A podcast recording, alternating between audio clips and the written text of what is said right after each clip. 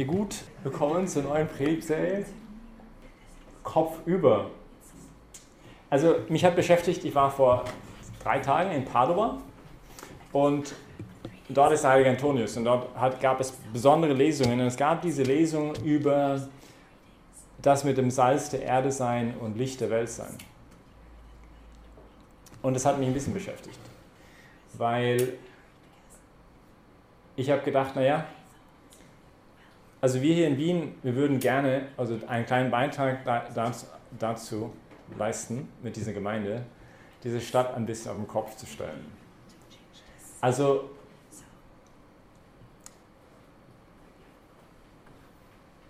ein Segen zu sein für diese Stadt, dass Menschen hier gesegnet werden und von uns aus gesegnet werden durch den Herrn.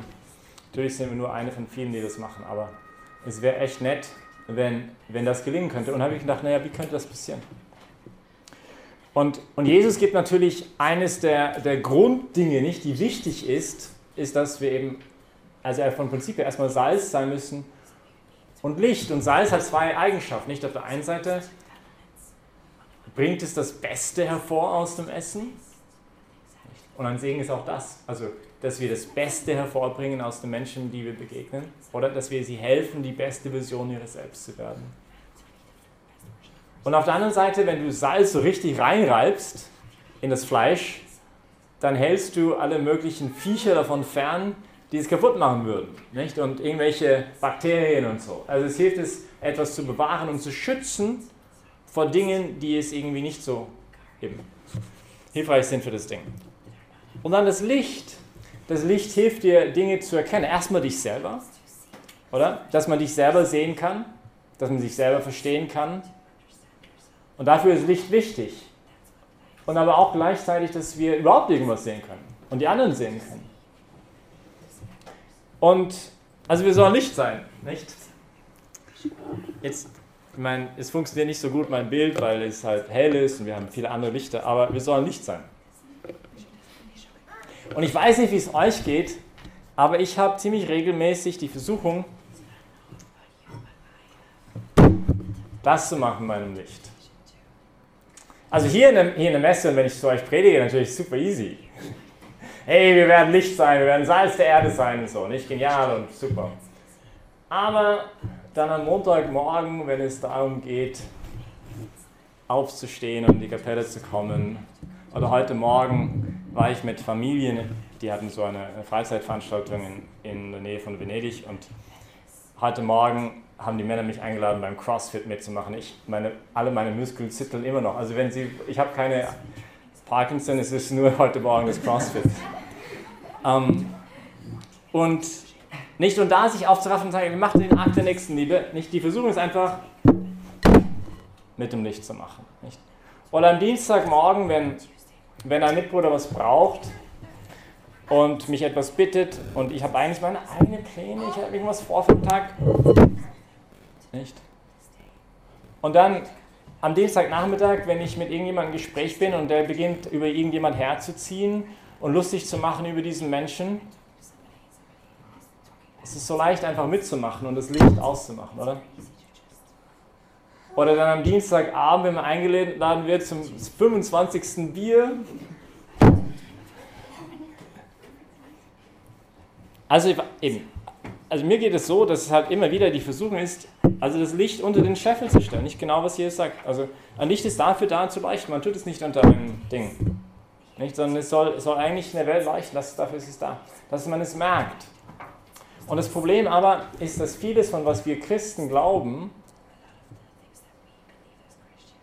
Und vielleicht, wenn du noch nicht so weit bist, also gerade noch dieses ganze Glauben-Ding ein bisschen untersuchst, dann merkst du das nicht, dass halt viele der Prinzipien, die, wir, die, die, die Christen von sich geben, eigentlich ziemlich kopfüber sind.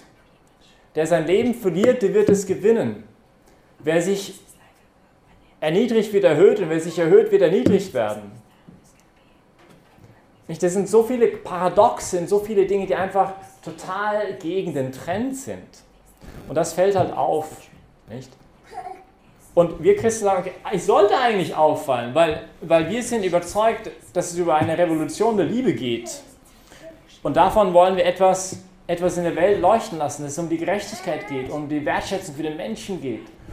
Und, und das ist eben nicht so machen, nicht, sondern das Licht schön, schön leuchten lassen, dass man alles sieht, dass man alles sieht. Und erstmal sich selber sieht und auch den anderen sieht. Ja, und dann, viele von euch haben da eben mitgeredet, aber ein bisschen überlegt, okay, was, was ist denn das überhaupt? Also was bräuchte es, dass wir mehr, ein bisschen mehr, dass auch als Gemeinde ein bisschen mehr Kopf über werden? Also dass, dass man merkt, dass wir da sind.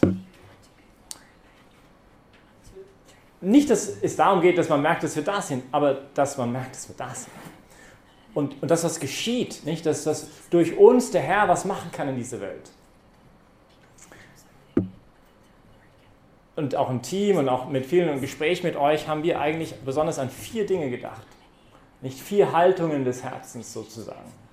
Wenn wir die leben würden, könnten wir ein bisschen dazu beitragen, dass es wie im Kopf steht. Und wir haben so ein bisschen gedacht, naja, vielleicht in diesem Jahr versuchen, eine Predigtserie zu jedem einzelnen von diesen Dingen zu widmen. Und es wird auch andere Predigtserien geben, aber bis zum nächsten Sommer wollen wir diese vier berühren. Und, und jetzt beginnen wir mit dem ersten dieser, mit, von, von ersten diesen Haltungen, die ich glaube halt extrem wichtig wären, ähm, wenn das passieren soll, wenn das geschehen soll. Und das Problem ist halt, vielleicht, das ist so schwierig, nicht das Licht drauf zu tun, weil also ist nicht angenehm, wenn alle zu mir reden müssen, so irgendwie, nicht wenn, weil wenn alle denken, ich stehe Kopf, aber wir eigentlich überzeugt sind, nein, alle, also die Welt steht Kopf. Und, und wir einfach weitergehen und da diese Überzeugung weiterleben, ist nicht immer so einfach. Und ich denke, allererste dieser Haltungen muss irgendwie auch sein, das Kern des Evangeliums, nicht? Und ich würde es mal versuchen, irgendwie zu beschreiben. Ähm, Erstmal vielleicht mit diesem Eingangssatz vom Evangelium heute. Man beobachte ihn genau, ist irgendwie interessant. Man beobachtete Jesus, aber er bemerkte. Nicht nur er wusste, was im Herzen des Menschen ist. Nicht? Und er kam in diese Welt, ja unser Herz zu heilen. Beim Keto Life, alle die da waren, vielleicht werden sich erinnern, die Predigt von Pater Nicodemus sehr schön gesagt es gibt eine Art, eine Liebe, von der wir vielleicht noch gar nichts wirklich ahnen, aber nach der wir uns sehnen und die fähig ist und nur sie ist fähig, unser Herz zu heilen. Und, und er bemerkte, wie sich die Ehrenplätze aussuchten. Und dann versuchte er ihnen etwas zu sagen. Und ich glaube, den Grundsatz, von was er sagen möchte, könnte man vielleicht damit irgendwie auch zusammenfassen. Lade Krüppel ein, denn sie können es dir nicht vergelten. Sagt auch die Armen, die Lahmen, die Blinde. Und du wirst selig sein, denn sie können es dir nicht vergelten. Du wirst selig sein. Du wirst erstmal selber einen Segen empfangen, wenn du so lebst, sodass du diesen Segen auch weitergeben kannst. Und was heißt das? Lade die Krüppel ein, denn sie können es dir nicht vergelten. Es ist diese Einstellung der uneigennützigen Liebe. Liebe zu leben, ohne irgendwas dafür zu wollen. Und das ist eine hohe Latte, oder? Also echt eine hohe Latte. Also, dass ich liebe, ohne irgendwas dafür zu wollen. Und Jesus, es ist so schön, wie er sagt, nicht, denn sie können es dir nicht vergelten. Nicht, wenn du jetzt dir alle deine Freunde einlädst, nicht, dann hoffentlich laden die dich wieder ein und du hast eine schöne Zeit am Abend. Aber wenn du den Krüppel einlädst und den Armen und den Blinden, nicht, natürlich kann es auch sein, dass wir mal solche Dinge machen, dass wir wirklich so Leute einladen. Aber es geht natürlich um viel mehr als nur das, sondern es geht um eine Lebenshaltung, wo ich nicht im Zentrum stehe, sondern der andere im Zentrum meines Lebens steht. Wo ich nicht im Zentrum meines Universums bin, sondern der Nächste im Zentrum meines Universums ist, weil ich in ihm den Herrn entdecke. Ich habe mir gestern auch so gedacht, nicht und boah, das wäre so schön, wenn ich das ein bisschen leben könnte, nicht? Aber, aber warum behandle ich den Nächsten anders als die Hostie in der Messe? Wenn ich wirklich überzeugt bin, was Jesus sagt, was ihr zu kleinsten von diesem macht, das habt ihr mir getan. Warum sollte ich ihn anders behandeln? Auch denjenigen, der mir auf die Nerven geht. Auch derjenige, der vielleicht schlecht über mich redet. Auch derjenige, der hinter meinem Rücken irgendwelche Geschichten verbreitet. Ähm, die können es dir nicht vergelten. Und Gott sei Dank können sie es dir nicht vergelten, weil dann weißt du sicherer, okay, du machst es jetzt wirklich aus Liebe und nicht, weil du dich selber suchst. Also sich in den Dienst nehmen lassen von Gott. Das ist dieser, dieser Kern des Evangeliums, die sich in den Dienst nehmen, sich lieben lassen von ihm zuerst, diesen Segen von ihm empfangen, das machen wir jetzt auch nachher in der Eucharistie, nicht wo er sich uns hingibt, wo wir ihn empfangen dürfen, so dass wir ihm dann auch schenken können, so dass wir diese Liebe auch schenken können, dass wir Dienende sind. Es gibt aber ein Problem, das wir heute im Evangelium besonders begegnen. Es gibt mehrere Probleme, aber, aber heute vor allem spricht Jesus um dieses Thema des Stolzes, nicht? Und auch in der ersten Lesung hatten wir das. Ähm, das Problem des Stolzes. Je größer du bist, umso mehr bescheide dich. Für die Wunde des Übermütigen gibt es keine Hoffnung, als ein starkes Wort. Also Gott und, und, und Stolz können schwer miteinander. Weil man alles von sich selbst erhofft, weil man denkt, ich selber werde die Welt retten, mal schnell mal. Und, und die Demut hilft uns, wahrscheinlich könnt ihr an andere Dinge denken, ich habe jetzt vier Dinge überlegt, nicht, dass, wo es uns hilft. Erstens, es hilft mir, mich selbst zu kennen und mich als wertvoll und als geliebt zu wissen. Warum? Weil der Stolze denkt, er ist letztendlich sein eigener Gott. Und er tut sich extrem schwer, sich lieben zu lassen. Nicht, das tut sich, das ist ja noch super schwierig. Es war eine der schönsten Zeugnisse, die wir im Sommer hatten von unserer Adventure and Faith Reise in Kanada, war, wo eines der Mädels dann sagte, als man ihr das Gewicht ein bisschen abgenommen hatte, danach ein Zeugnis davon gegeben hat, wie am Vormittag das Gewicht ja abgenommen wurde und das so extrem schwierig war, das anzunehmen, nicht? sich helfen zu lassen. Also für den Stolz einfach extremst mühsam. Ja? Aber am Nachmittag dann, am Abend ist jemand anders ein bisschen fast umgekippt und dann könnte sie wieder Rucksäcke tauschen. Und dann hat, nachher hat sie mir Zeugnis gegeben, ich konnte helfen, weil ich mir habe helfen lassen. Und ein Drogenabhängiger, der dort war, der, der aber durch seinen Sport aus den Drogen rausgekommen ist. Ich sagte, das ist, das ist mein Leben. Ich war so berührt von diesem Zeugnis, weil er sagt, dass ich, ich habe das mir helfen lassen, aus den Drogen zu kommen, jetzt kann ich andere helfen. Also Demut hilft mir, mich selbst zu kennen, weil ich kann mich nur selbst kennen, wenn ich mich lieben lasse und der Stolze lässt sich aber nicht lieben. Ich kann meinen Wert nur erkennen, dass ich nicht ein Objekt bin, für jemanden, dass ich einen Wert habe, dass ich wertvoll bin, wenn ich mich lieben lasse. Und erster Stelle natürlich von Gott. Und mich zur ersten Stelle auch zu wissen, dass Jesus ja gekommen ist so. Nicht, ich bin gekommen in diese Welt, nicht um mich bedienen zu lassen, sondern um zu dienen und mein Leben hinzugeben für viele. Das heißt, er, er hat sich selber erstmal hingegeben, um uns zu dienen, unsere Füße zu waschen. Und, und der Demütige lässt das zu. Eine der schwierigsten Dinge. Und wenn, wenn, vielleicht, weiß nicht, ob ihr so die Erfahrung davon macht, aber, aber sich wirklich lieben zu lassen, braucht Demut. Weil es irgendwie auch sagt, bin bedürftig, ich brauche etwas, ich brauche noch etwas, ich brauche Liebe. Ähm, ich bin mir nicht selbst Genüge. Ähm, und der Dienst an den Nächsten, also wird schwierig, wenn ich mich nicht erstmal selber lieben lasse. Benedikt XVI. sagt, ja, der Mensch kann eine Quelle des lebendigen Wassers werden für seine Mitmenschen, aber er kann nicht nur immer geben, geben, geben, geben. Er muss auch empfangen. Er muss immer wieder zur Quelle kommen und sich lieben lassen. Zweite Sache, die Demut hilft uns, die Dankbarkeit zu üben, in der Dankbarkeit zu, zu leben. Paulus sagt, wir, wenn Jesus sich für uns hingegeben hat, so müssen wir auch wir unser Leben für unsere Brüder geben. Also es ist erstmal die Dankbarkeit, die mir hilft, nicht in diese, in diese, diese Haltung zu kommen, sagen, boah, ich bin überwältigt. Und dann wird Dienst nicht Pflicht, oh, ich muss meinen Nächsten dienen, sondern es kommt aus einer Dankbarkeit, aus einer Überwältigung. Ich, mir ist so viel geschenkt worden, ich möchte etwas zurückgeben. Und das braucht halt die Demut. Drittens, die Demut öffnet den Weg zum Glauben an den Wert meines Bruders und meiner Schwester. Weil wenn ich halt runterschaue auf die anderen, nicht, dann ist halt das schwierig, nicht? Über, warum soll ich den Nächsten dienen? Soll seinen eigenen Weg finden irgendwie.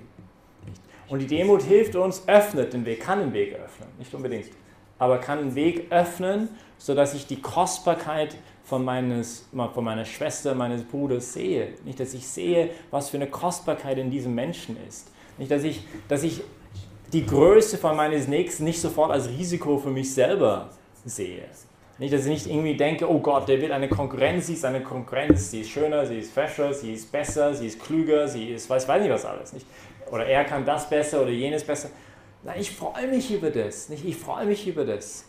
Und, und das Schöne damit ist, finde ich, dass das dann der Weg öffnet, dass wir andere auch inspirieren können. Weil ich beginne, Dinge in dir zu entdecken, die du vielleicht selber gar nicht siehst. Und hilft dir das zu sehen, nicht die Talente, die Gaben, alles, was Gott dir geschenkt hat, wo du vielleicht selber nicht mehr daran glauben kannst. Nicht? Und, da, und da möchte ich dir helfen, das zu erkennen. Und ich preise und lobe Gott, weil ich das in dir sehe. Und da kann die Gemeinschaft auch extrem hilfreich sein, nicht auch, auch da zu wachsen. Und dann viertens, die Demut hilft mir nicht, die Anerkennung zu suchen. Ich suche nicht die ersten Plätze, sagt Jesus zu den Pharisäern, sondern sie zu schenken. Nicht, was wir gerade gesagt haben, letztendlich. Nicht ich anerkenne, ich erkenne etwas in dir. Ähm, mit diesem inneren Blick, das von meinem Herzen kommt, nicht ein Blick der Liebe, der tiefer geht als das Äußerliche, der tiefer geht als deine Unzulänglichkeiten, der tiefer geht als deine Sünden, der tiefer geht als deine Blockaden und deine, deine Sorgen und deine, was dich halt hindert und dich in dich selbst versklavt. Nicht der, der liebende Blick ist fähig, dich den anderen aus sich selbst herauszureißen. Nicht? Weil, weil auf einmal ich merke, dass die Anerkennung, die ich versucht habe, mir selber zu geben, mir gerade geschenkt wird. Durch diesen anderen. Nicht? Und etwas von dieser Liebe Gottes, etwas von der Anerkennung Gottes mir zuteil wird durch den anderen. So. Ähm, jetzt brauche ich die Hilfe von dir, weil es. Ah, doch, es gibt es schon da. Okay. Ähm, es gibt ein Zitat von John Vanier, das ich schon mal, glaube ich, ein paar von euch mal gezeigt habe. Mir gefällt es sehr. Er sagt, eine Gemeinschaft ist nur dann verwirklicht, wenn die Mehrheit ihrer Mitglieder den Schritt genommen haben von der Gemeinschaft für mich zu ich für die Gemeinschaft. Jetzt, wir haben bis jetzt über das geredet, was das Persönliche betrifft. Jetzt möchte ich kurz etwas sagen zu uns als Gemeinde oder diejenigen, die halt sich ein bisschen hier Teil der Family irgendwie sich fühlen. Ähm,